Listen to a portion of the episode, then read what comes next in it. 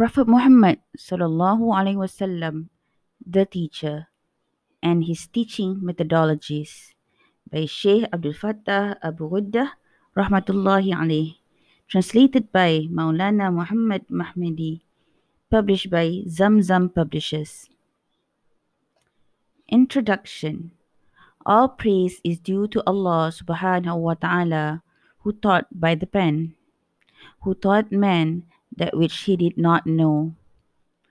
Salutations and peace on his messenger, our leader, Muhammad sallallahu alaihi wasallam, and upon his family, companions, and those who follow them in good till the day of resurrection. These sublime words and blessed noble traditions were actually a public lecture which I delivered in answer to the request made by the Col- College of Sharia and the College of Arabic Language in Riyadh, Kingdom of Saudi Arabia, during my first year of teaching there. This was in the year of 1385 1386 of the Hijrah. I chose the topic the messenger, the teacher, and his teaching methodologies because of its profound connection with knowledge, ulama, teaching, and students. I then made many additions to it and included many important aspects.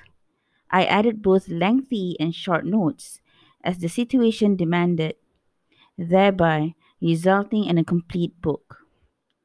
I desired that it be available to every reader, that it be source of benefit for everyone who desires so, and a source of benefit for every educated person.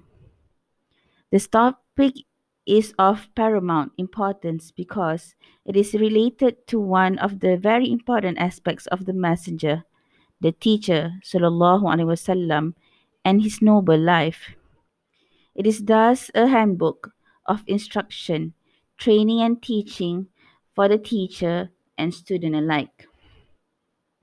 The subject of this book is rare and unique.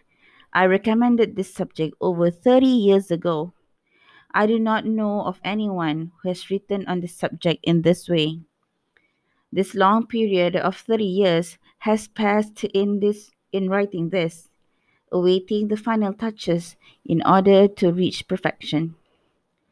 The desire to reach perfection has left incomplete many a great action.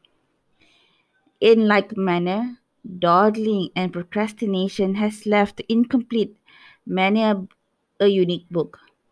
I had been requested to publish this book by many of those who heard about my announcement that it was to be published soon.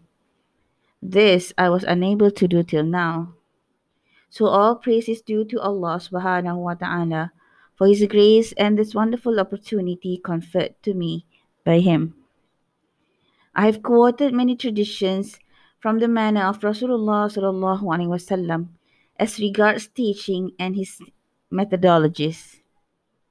I have divided the book into two. The first part specifically deals with Rasulullah sallallahu alaihi wasallam's personality his lofty peculiarities, and his wise actions.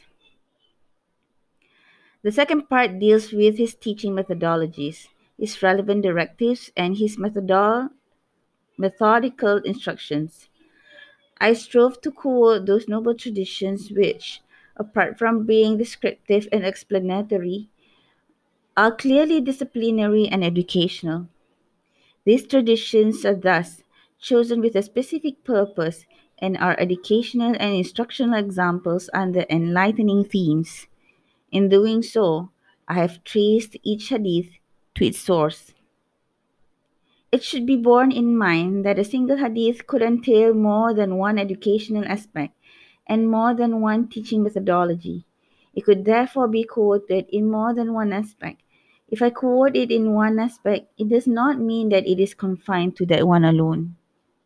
I ask Allah subhanahu wa ta'ala to cause this book to be of benefit and to accept it from me as a good and pure act in His sight.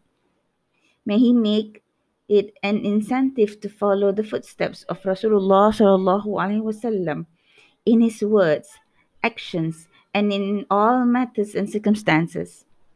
In this, there can only be good for us. Allah subhanahu wa ta'ala guides the one who seeks his guidance. He is our sustainer, and we have no sustainer apart from him. The conferring of ability is in his hands alone, and he has power over everything. All praise due to Allah, the sustainer of the worlds, and salutations and peace of our on our leader Muhammad sallallahu alaihi wasallam, his family and his companions. Abdul Fattah Abu Ghuddah rahmatullahi alayh, Riyadh 26 Muharram 1416 after Hijrah.